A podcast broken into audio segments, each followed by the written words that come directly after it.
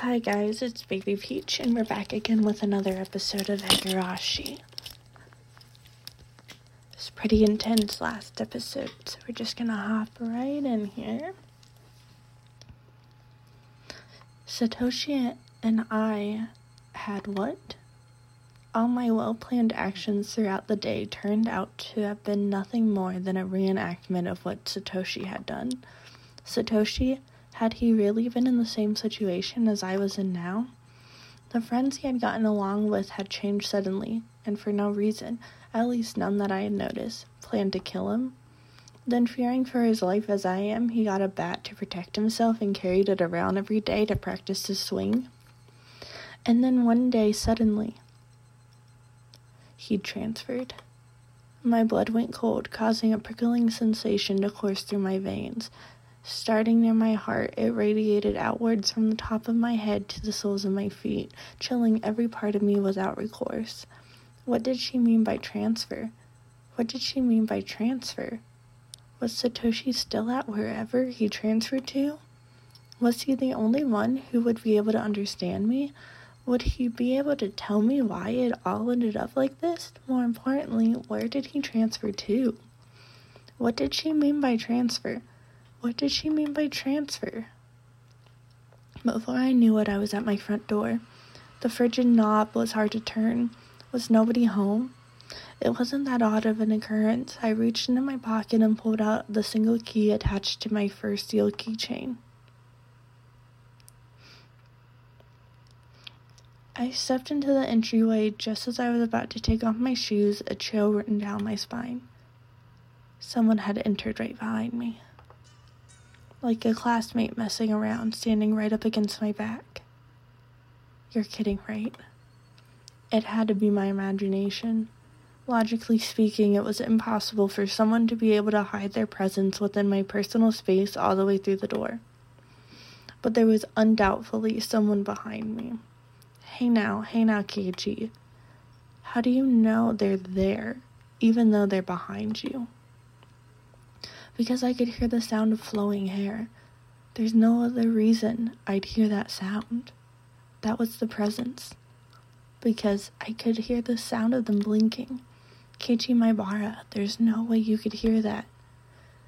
It was mostly instinct than anything else that was wearing on me of that that was warning me of that presence.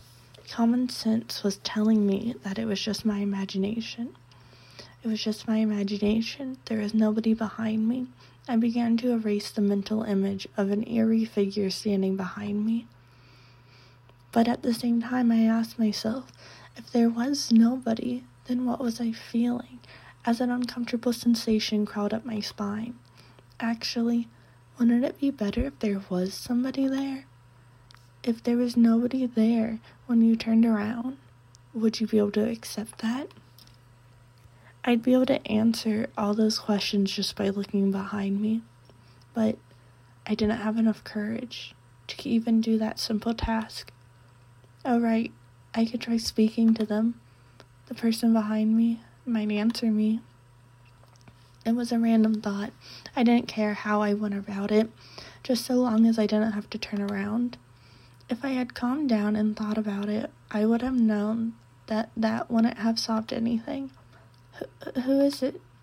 I spoke in such a hoarse, broken voice that I couldn't believe it was my own. I could almost feel them contemplating their response. I felt it. There's no way I should be able to do that. Calm down, Keiichi. It's all in your head. That time I was certain I heard it. As if hesitantly trying to answer my injury, I was certain I could hear the sound of somebody inhaling. I heard it. I heard it. I heard it clearly. It was a girl, as a young girl. I didn't know who, but a tiny speck of courage in me, however reckless it was, inspired a primal yet fitting solution to this current predicament a scream. All my force in my body released from my lungs and through my throat, seizing all thought processes in my head. Suppressing all my thoughts and emotion, I began to collapse like a house of cards, somehow managing to twist my body and look back as I did so. It was definitely there, right there. Somebody was there.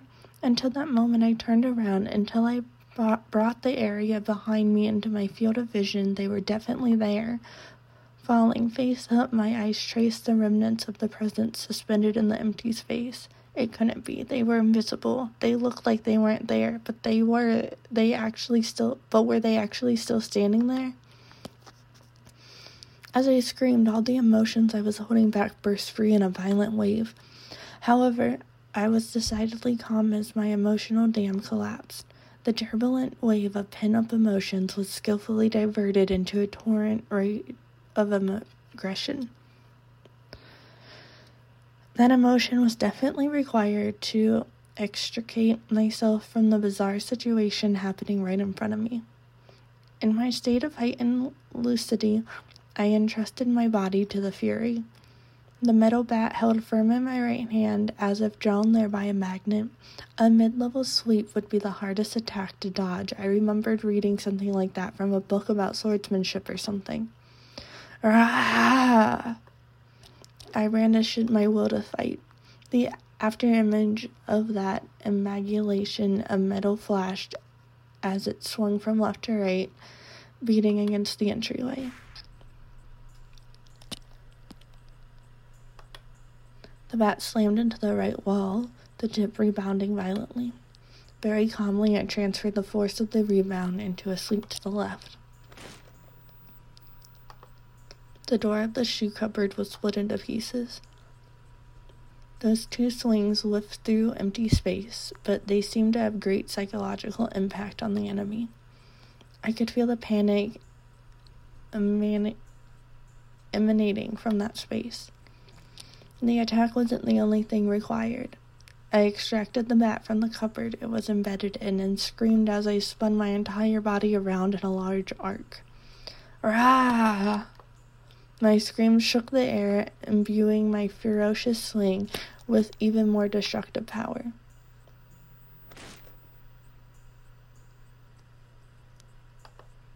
Crack! Without mercy or restraint, my violent strike with certainty fatal force behind it shattered the top of the cupboard. None of my attacks struck the enemy, but my ferocity had certainly seemed to impact them. Breathing heavily, my entire body soaked in sweat, the invisible enemy, there, there, but not there, dispersed. When I was certain that the enemy had retreated, I locked the front door and latched the chain. No way had it only feigned retreat and was now inside my house. Once again, I channeled my aggression and searched the house for the presence, but it was gone. I had succeeded in fending it off.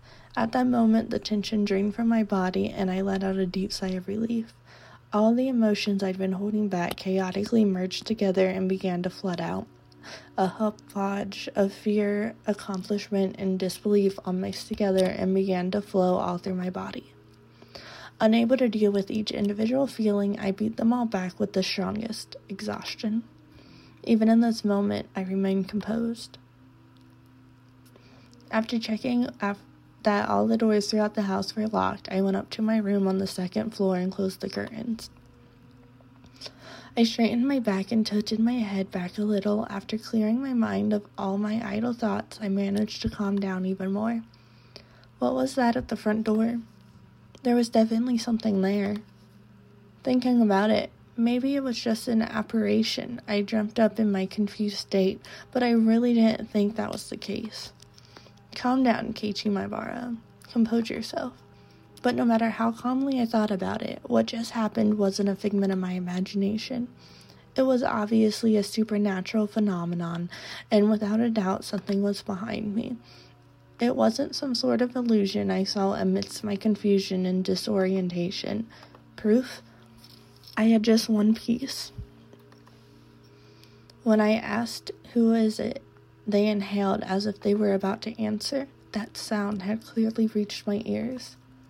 The situation I was in right now was still unclear. Either I'd been possessed by the supernatural phenomenon known as Oyashiro Sama's curse, or this was a ruse by the villagers who believed in it and were imitating it.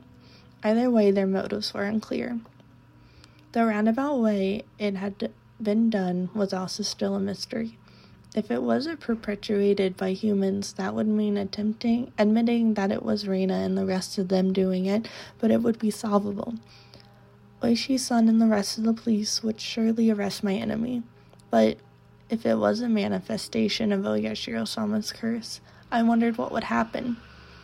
Oishi-san very clearly declared that curses didn't exist, at that time, those words were pretty dependable, but as things were now, with the rising possibility that the perpetrators were not human, he suddenly seemed quite unreliable.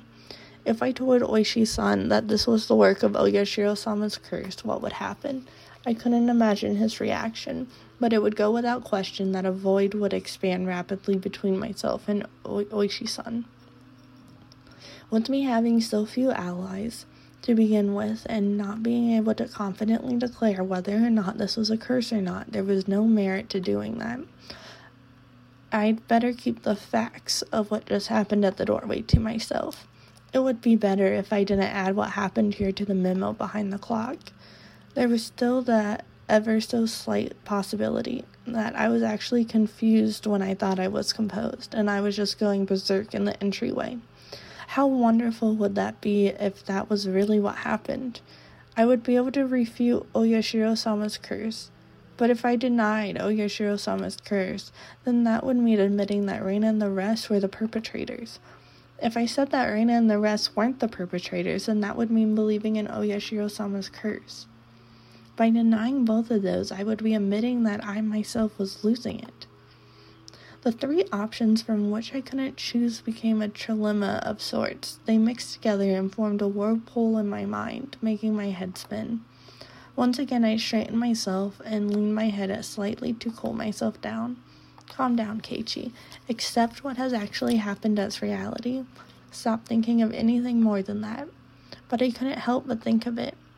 How wonderful it would be if it turned out I was delirious and everything up until now was a fragment of my imagination. oh Oyashiro Sama's curse wouldn't exist and I would still be bested, bestest buddies with Reina and the rest. I would have to be crazy. That was the first time in my life I'd ever wished for such a thing.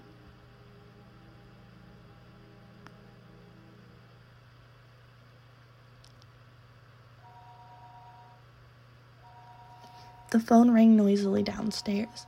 Generally, there were no calls for me, so I never really answered the phone much, but since my parents weren't here, I had no choice. I squirmed off the bed and went downstairs. Hello, this is the Maebara residence. Keiichi, this is Mom. I intuitively had a bad feeling about this. It was because I thought she was going to ask me to go out and buy some things, so I took the initiative. What? I don't mind having instant noodles for dinner. There's still a lot of them. The other day, we went out as a family and bought a whole case of cup noodles. I wanted to get a bunch of different kinds actually, but they refused since the individual packs were expensive. So instead, I got a whole case of the mega sized pork bone and ginger flavored ones I liked. But my parents don't like the strong flavors, and I didn't touch any of them, so the cupboards were still full of them. So you see, there really isn't a need to go shopping, right? Keiichi, I'm not asking you to go shopping. Both mommy and daddy have to go to Tokyo right now because of work. Huh?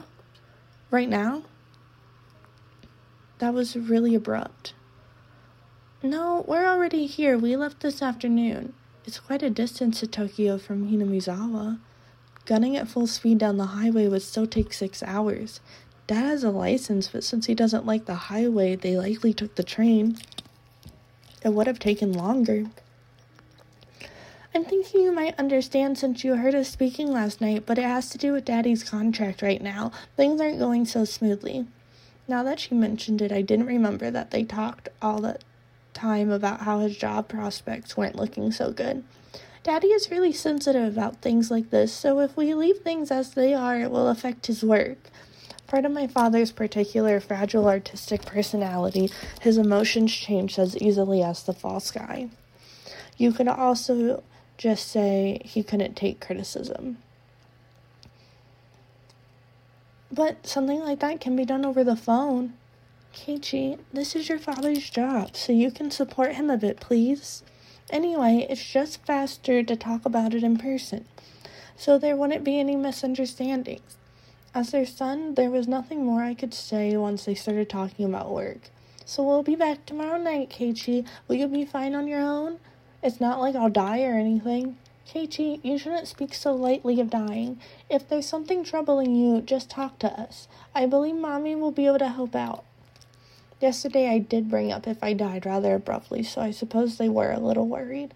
But really, I was just more depressed by the fact that nothing would be solved by telling them but I didn't plan on dying. At least not while I still knew nothing. I would never allow it. I won't die. I won't. I'll survive even if I have to gnaw my leg off. Yeah, see you then. Tomorrow morning, make sure to wake up and eat your breakfast. And don't forget to take a bath and brush your teeth.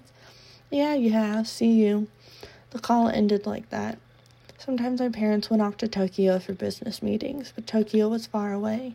They normally did things by phone. The times they did go were normally planned out in advance and never happened this suddenly. I couldn't say that those circumstances didn't feel strange or rather unnatural. Anyway, I only needed to recognize the reality of the situation. That tonight I was the only one in the house. That when my parents came back from work, I'd be gone, missing, vanished.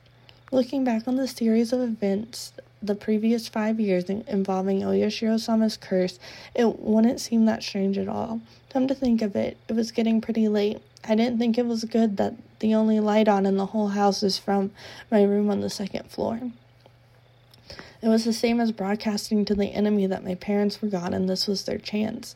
First, I ran to the living room, flicked on the lights, and turned the TV on to a reassuring volume. Next was the study. I similarly turned on the lights and some music. With this from the outside, it would look like my parents were here. Once again, I went through the house, checking to see if there was anything left unlocked. When I saw the veranda and the laundry still hanging out there, I went pale. That would have made it too obvious. I needed to take it down. I snatched in the laundry haphazardly and erased all traces that my mother wasn't there. It should be fine now. Ah! the garage. They hadn't gone all the way to Tokyo by car, but they had gone up to the Okinomiya station. The garage was empty, wide open, and in plain sight. This was not good. I panicked and rushed out to the back to close the normally open garage door. It should be fine now. Ah, I needed to go get the paper. Mom always got the paper. Since they left in the afternoon, the evening paper was still out there. My premonition was correct. I pulled out everything from the mailbox and dropped it in the entryway. With this, for sure this time it should be fine. Come to think of it, leaving the cupboard busted like that from my little freak out was kind of bad. I'll just say I tripped and fell and the bat I was holding smashed into it. Even so, just leaving it in this current state wasn't good. I should clean it up a little before Mom get, got back and scolded me. I remember there was a broom and dustpan in the closet. As I was going to get them, the phone rang once again. Hello, this is the Maebara residence. Oh, is this Keiichi-kun? Is your mother around? Uh, uh, she isn't here at the moment. You idiot, Keiichi Maebara. Don't reveal that your parents are on. You can follow up still. Calm down and take care of it. Uh, I think she'll be back soon. That wasn't a good response either. Now they might think, now they might say they'll call in, or to tell her to call them when she comes back. Then that's fine. It wasn't anything important. Well, then, sorry for the bother. The scenario I feared didn't play out, eliciting a sigh of relief. The call was fortunate in more ways than one. I'd have to deal with the telephone calls coming in from my parents tonight. I was somehow able to deal with the phone call just now, but I couldn't continue to rely on some poor improvisation. I needed to make up a good story to explain that my parents were home, but couldn't answer the phone at the moment. They were making tempura and couldn't step away right now. That wasn't good enough. They were sick and went to bed because they weren't feeling well. Was that going to be safe enough? I was thinking about it on the way back to my room when the phone rang once again. It was like they were calling because they knew I was going to lie. I didn't want to pick it up, but I knew I had to. They'd suspect my parents weren't here. I should have just taken the phone off the hook under the pretense that I didn't realize that it was but since the phone rang, I had to pick it up. I prepared myself and lifted up the receiver. Hello? I stopped announcing this was the Maebara residence. I had no reason to be kind to someone I didn't know the identity of. but unlike my uncouth voice, the person on the other side sounded goofy and lighthearted. Hello, my apologies for calling so late. This is Oishi from the Okinomiya bookstore. Oishi-san, is that you, Maebara-san? Good evening. Good to hear you are doing well. What, wait just a minute, please. I grabbed the portable head handset and rushed up to my room with it. It was the same no matter where I was, since there was no one else home, but I wanted to be in a spot that felt a bit safer when speaking on the phone with Oishi-san. sorry for the wait. How are things? Anything changed since then? Since then, when was that exactly? There was something about the brazen way he talked that rubbed me the wrong way. The last time I spoke with Oishi-san was two days ago. The day I stayed home from school, I met Oishi-san on the way back from the hospital, and we headed into town for lunch and had a talk. Then after that, Reina and Mion came to check up on me. Whenever I spoke with Oishi-san, they always knew about him. It was like that since the first time I met him. Today's phone call may well be found out by them as well. Hello? Can you hear me, Maebara-san? Huh? Oh, sorry. Um, what did you say? I asked if there's anything changed since last time. There wasn't an ans- there wasn't an answer, so I got a bit worried. Uh, um, not really. The words stopped in my throat. There was a ton of stuff that happened, all of it baffling. What should I talk about? I didn't understand any of it, but I should try asking. If I didn't ask now, I may never have another chance. This is right when my parents this night while my parents weren't home. I had no guarantees I would make it through the night safely after all. Well, Oishi-san, it seems that someone is after me. Really? It could all just be a coincidence that that day I missed school when I was sick, the two of them came to check up on me. Which two? Reina and Mion. They started asking about how I had lunch with you. What next? They left me some mochi and they came to visit, but there was a needle inside. Fortunately, I somehow didn't swallow it. I wonder, could that have been just been a threat? About the needle. Um, it was just one of those common sewing needles you see all the time. There was a hole to thread string through. No, not that, Maebara-san. The needle itself. That's evidence. It could be used as proof that they threatened you. Where is that needle? Th- that's right. That's it. I dropped the receiver and rushed downstairs. When I touched the mochi, I had overlooked it out of terror, but that needle was a valuable piece of evidence. I had certainly thrown the mochi and the needle at the wall together. If it was there, then it would be on the living room wall.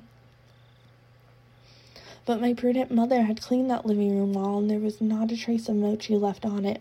Could it be that it dropped in the gap between the wall and the carpet? I frantically searched, running my palm along the carpet, but nothing turned up. I tried moving around the sofa, the desk, pulling up the carpet, and then flapping it around, but I couldn't find the needle. Did my mom clean up everything about without noticing it? It was just two days ago. I didn't know what day they collected the burnable trash, but it may still be in the trash bin in the kitchen. I rushed into the kitchen and opened up the lid of the pail and poured out the contents. But even at a glance, I could tell that it would be incredibly difficult to find the needle in the pile of trash. I was looking for a needle in a trash stack. I know I'll be running my hand through it. It was a bit gross, but I was looking for a needle. If I felt a small prick, I'll be able to find it.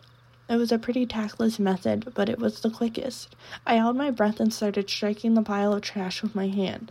Filth flew about, but there was nothing more disgusting than this.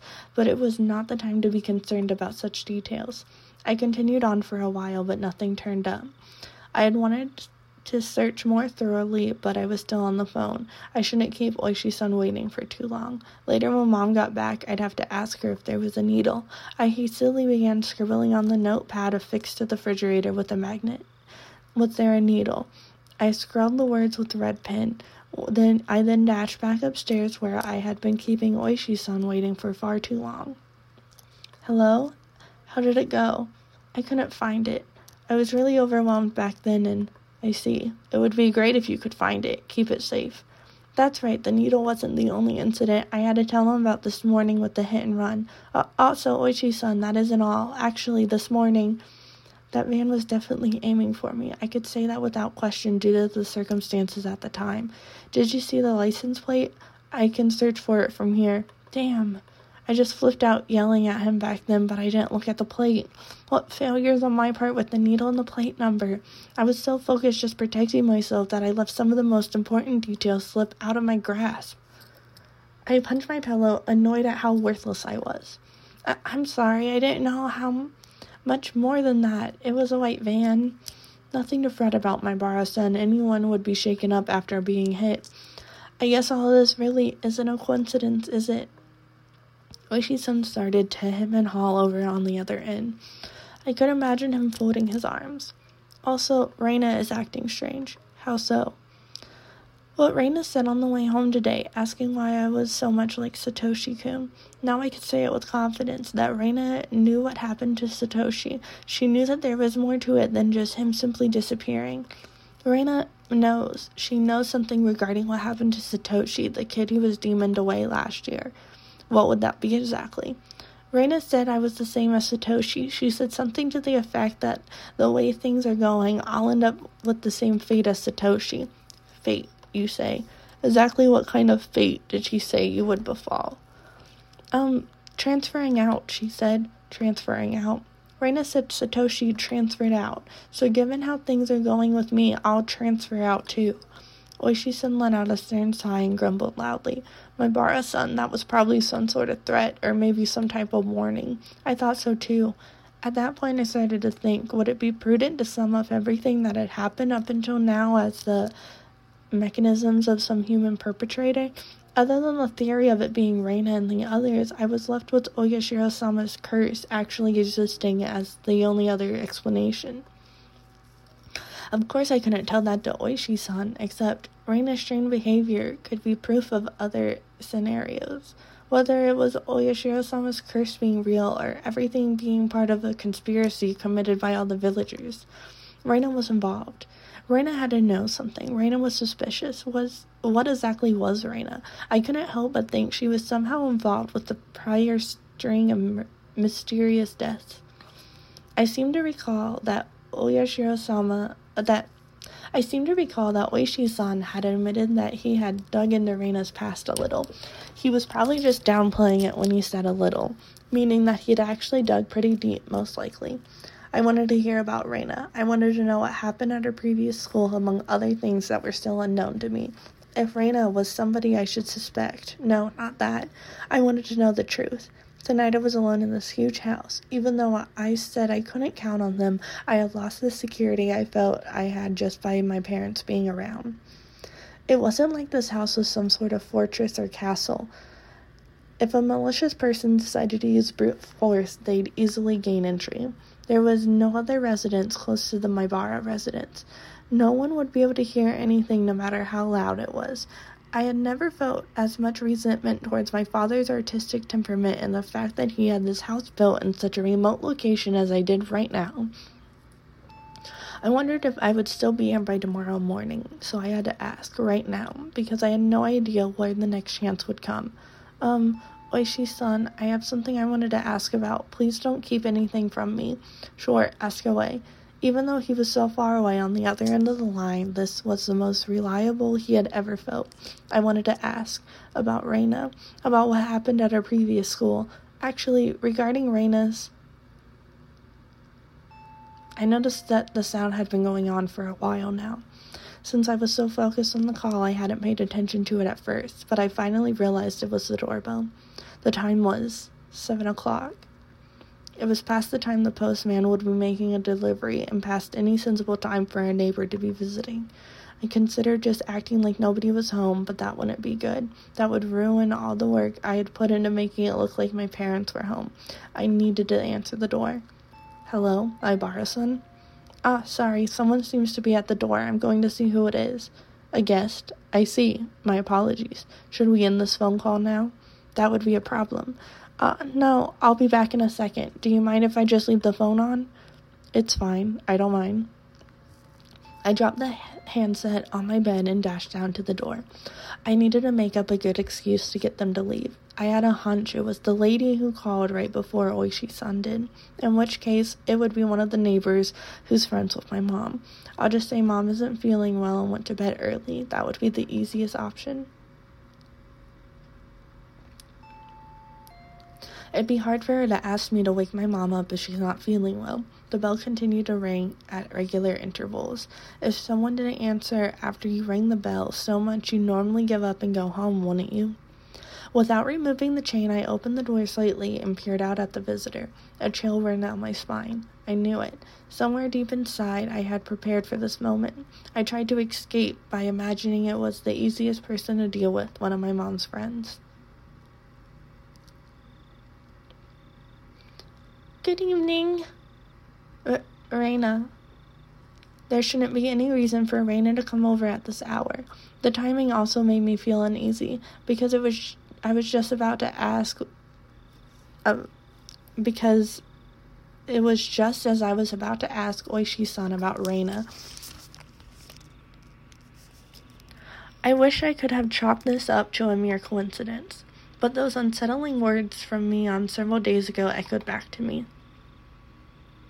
There's nothing this old man doesn't know. Uh, are you alone, Rena? Yeah. It seems that Mion wasn't with her, but that doesn't change the situation at all. Why did you come here?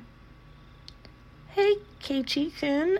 I'd like you to open the door so we can talk. Can I come inside, I wonder? I wonder? It was true that speaking through a chained door wasn't the right way to talk to a classmate, but at my house, the chain has to be on at night. Don't worry about it. Then it can't be helped, I guess. Raina pouted rather sadly, but she kept smiling at least, and her effort to keep that smile up was quite pitiful. Even though she was tugging at my heartstrings, I didn't lower my guard. As long as I stayed like this, even if it made my heart ache, my life wasn't in danger. What I really feared more than the possibility that hoodlums would assault me if I removed the chain was trusting Raina enough to remove the chain and having my friendship betrayed. As long as the chain wasn't unlatched, even if it made my heart ache, I wouldn't have to deal with being betrayed by Raina. Since it didn't seem like I'd removed the chain from her silent urging, she appeared to give up trying to get into the entryway. Um, have you eaten yet, Keiichi-kun? No, I haven't eaten. Since my mom wasn't there, dinner wouldn't be ready no matter how long I waited. I laid down when I got home, was woken up by the phone, and I didn't have a chance to eat since I used up all that time talking. I was going to have a cup of noodles in any case. I could just eat one whenever I wanted to. No, not yet. What about it? Heh heh heh then good. Look here. I brought a bunch of dishes. Raina held out a stack of boxes wrapped in a cloth. If I could use your kitchen, I can heat up the miso soup and other stuff. It's fine, you don't need to do that. But but there's a lot of tofu and vegetables in it. Does Keiichi-kun not like the type of stuff I wonder, I wonder? There's no way I wouldn't like that. I love miso soup with lots of ingredients white radish, carrots, burdock root, and potatoes, dense and fibrous root vegetables. Yeah, that miso soup looked incredible. I also brought rice so you if you microwave it, you can eat it really quickly. Without a doubt, rice needs miso soup. Stuffing rice down your gullet, sipping miso soup in between ravenous bites. Oh yes, how wonderful it is to be born Japanese. Also, also, I made some more pickles. I made some sansai pickles this time. Before I had moved here to Hinamizawa, I scoffed at the mountain vegetables called sansai, but I was captivated by their charm the first time I tried them. Such a deep yet light flavor.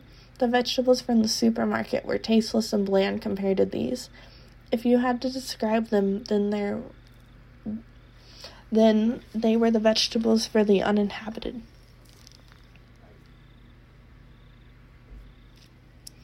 To become an expert such as myself, you first had to partake of sansai.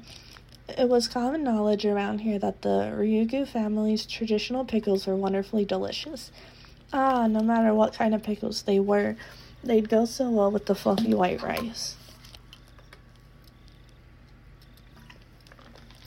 And also, and also, but wait, there's more. So delicious, it just seems so delicious. Farewell to my unhealthy self, who said he'd make do with a cup of noodles. Raina appeared to be in good spirits, and she was offering such delicious sounding dinner. The stress evaporated from my gut and hunger reared its ferocious head. At the same time, my wariness of Rainer, Raina suddenly dwindled. Raina did say she was alone. It shouldn't be a problem letting her inside, though the possibility that it was laced with poison still hadn't been ruled out.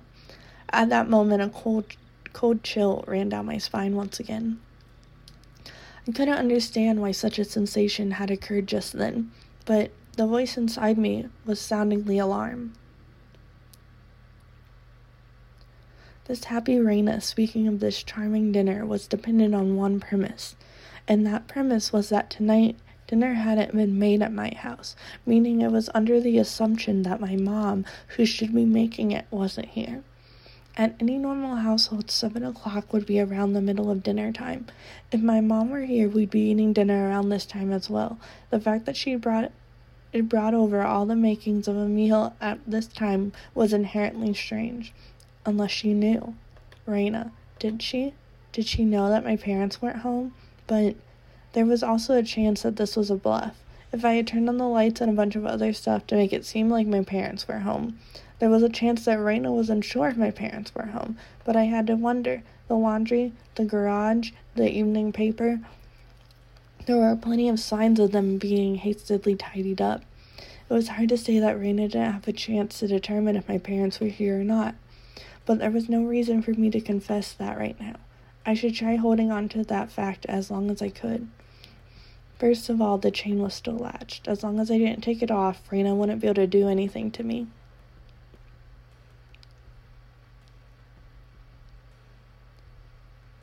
I, I'm quite grateful, but dinner will be ready pretty soon. Huh? Is that so? Is that so? I know you went through all the effort and everything, but, well, unable to think of a good way to refuse my words straight off weakly. But some of this could work as side dishes, I think, I think. I'm sorry, we have more than enough already. My mom always makes quite a few sides, so. Huh? You have side dishes? With a smile that bordered on a cringe, I dodged her questions apologetically. But the feeling I tried to ignore began creeping up my back again. I spoke as if my mom was setting down dinner right now, but it didn't mesh well with what Raina was saying. Raina was talking as if she was aware of some obvious fact, and that I was aware of it as well. So Keiichi Kun can cook? What did you make, I wonder? N- no, well, it's not that I. Raina had assumed out of nowhere that I had been that I had made the dishes. No, not so much that I'd made them, but rather that my mom hadn't. Did did you really make them? The side dishes? Did you, Keiichi It, it wasn't me who made them. My mom did. No, she's making them right now. So you see, I'm sorry, but I can't eat what you brought. Raina fell silent at that moment. At that moment, I felt that the light had suddenly disappeared from her eyes. How about I try guessing what Keiichi dinner will be? It, it doesn't matter what I'm going to eat. Let, let's see. The conversation might appear natural at first glance, but Raina was firmly in control. It felt like I was being interrogated. Your dinner, I wonder, is it something that can be made with just hot water? Hey, hey now, stop with the insults. I can't believe you'd belittle my mom's extravagant dinner like that. Tickets sold out, full capacity already, it's not amazing.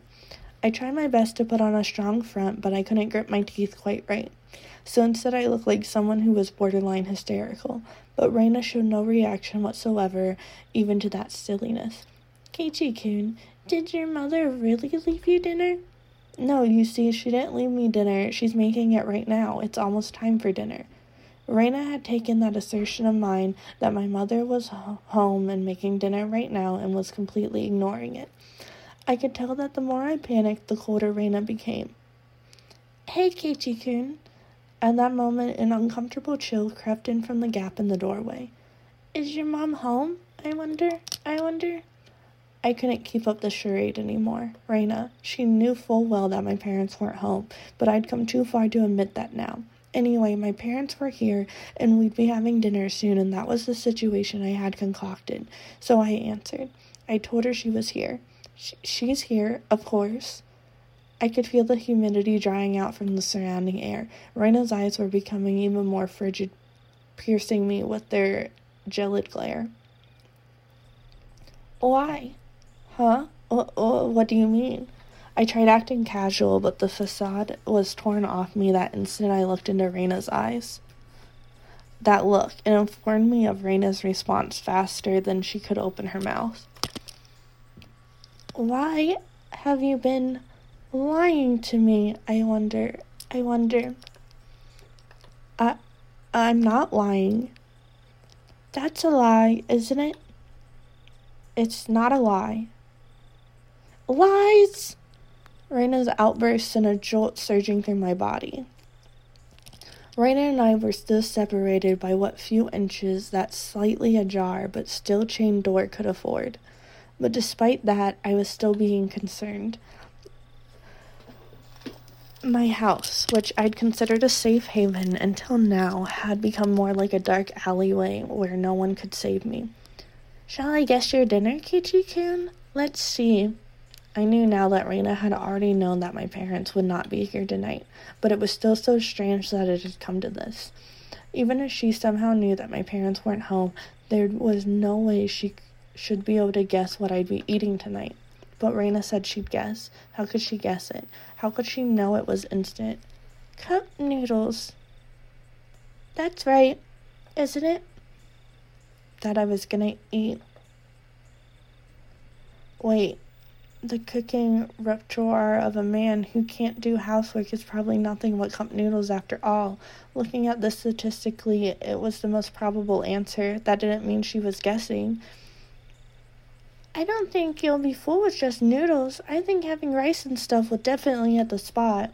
Calm down, Keiichi Maebara. This was just a coincidence. Reina was just re- reading certain tales of mine. So the fact that she was inf- inferring that what I was thinking alarmed me. But it wasn't as if she was actually reading my mind. It was. If it was being read, then she was a demon. No, not a demon. Things like that, they couldn't possibly exist. Do you like them? Do you mean noodles? No. Mm. Reina indicated that the point my answer was addressing was wrong. Her rebuttal was so short that I momentarily didn't understand the words Reina had spoken. sorry, Reina. What did you just say now? Huh? About what? Just now, you asked me if there was something that I liked, didn't you? It wasn't long before I regretted how carelessly I'd pushed forward with that question. It was such a simple answer, that was why I wasn't able to comprehend it. Pork bone and ginger flavor.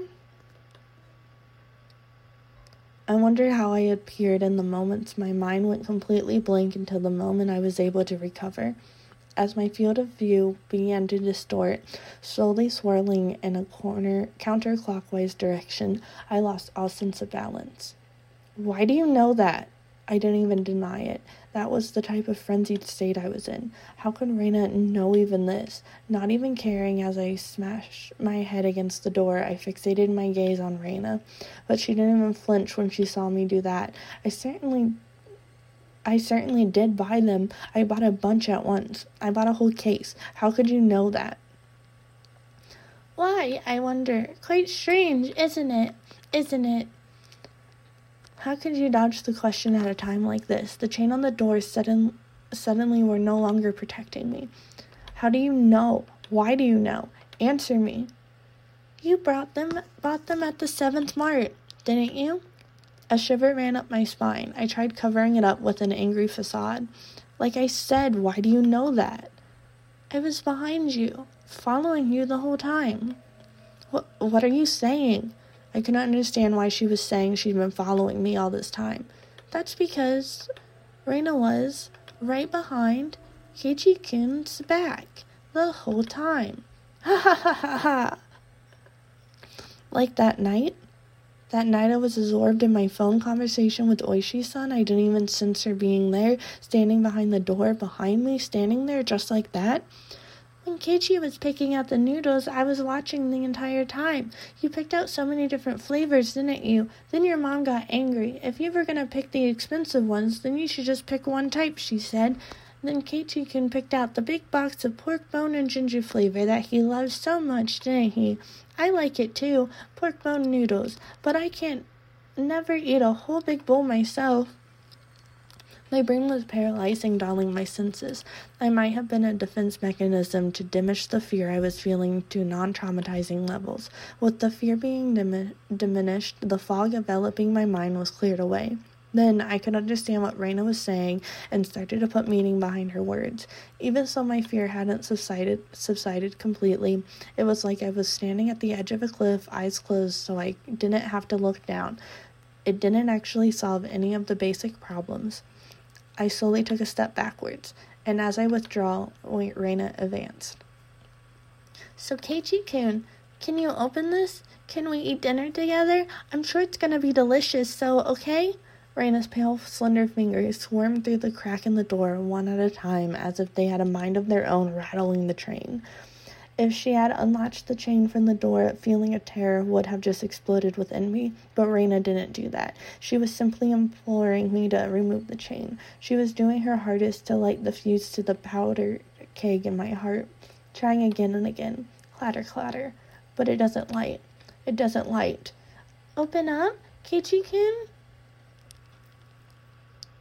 Please go away. I beg you, please go away.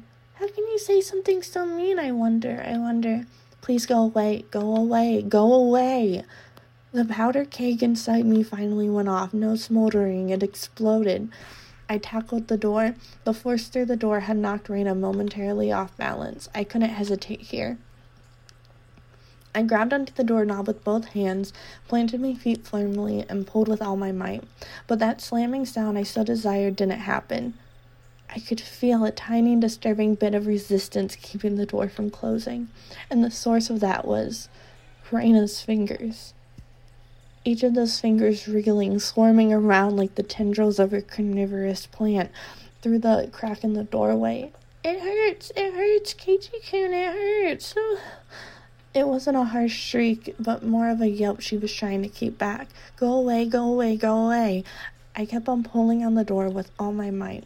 I didn't even realize, if I didn't loosen my pull, that the door, at least momentarily, Reina wouldn't be able to pull her fingers out, and that was the way the door wasn't closing. It really hurts, Keiichi-kun. I'm sorry if I was messing around too much. I didn't care one bit for her apology. No matter how much she apologized, it didn't change any of what she had done up until now. It didn't change anything. It hurts. It hurts. I'm sorry. I'm sorry. I'm sorry. Go away, go away, go away. Reina couldn't leave even if she wanted to because I'd trapped her fingers. Reina's white fingers had become deep red, were, were no longer even squirming. I'm sorry, I'm sorry, I'm sorry. Go away, go away, go away. I'm sorry, I'm sorry, I'm sorry, I'm sorry, I'm sorry. Reina's apologies were occasionally twisted with pain, but like a broken record, she was intent on repeating it over and over. Go away, go away, go away. Stop it, stop it, stop it, stop it. I pulled on the door even harder. Finally, Reina's fingers were somehow able to slip out from their imprisonment in the doorway. The moment that happened, the door closed soundly and I could hear the thud of Reina falling on her butt on the other side. I locked the door immediately. It made a loud clunk, voicing my rejection to Reina. I'm sorry, I'm sorry, I'm sorry, I'm sorry. Keiichi-kun, I'm sorry. Open up, Keiichi-kun. Reina leaned against the door, apologizing profusely and nothing else. After confirming that I was sufficiently sealed off from her, I trudged away from the entryway. On the other side, I could still hear Reina echoing her apology. I'm sorry, I'm sorry. Those pitiful words, they would never, they would be forever seeking my forgiveness. I didn't feel bad about this at all, but this wasn't out of any sort of malice. I just, I felt a sort of hazy sense of relief that I was able to escape from Reina. Before Mion had threatened me at this doorway, saying there was nothing she didn't know, and just now at the same place, Reina told me the same thing. My feeble attempts to disguise the fact my parents weren't home had served no purpose from the start. I should have just pretended to be out and not even opened the door. My meager plans hadn't helped at all. In Hinamizawa, it was impossible to outwit them. Even though I was on the other side of the door, I wanted to get as far away from Raina, Raina as possible. One step, two steps. With each step, her sniveling apologies became more distant. I sprinted up the stairs and dove into my room. As you would expect, I was finally no longer able to hear Raina repeating her endless apology. And with that, guys, this episode's gone on for quite a while, so I'm gonna go ahead and save it now. And we will pick up in the next part. Finish off that phone conversation. Okay. See you in the next one, guys. Don't forget to so- follow my socials smoky underscore succubus for Instagram, Baby Peach Anime for my Twitter, YouTube, and TikTok. Thank you. Have a nice day.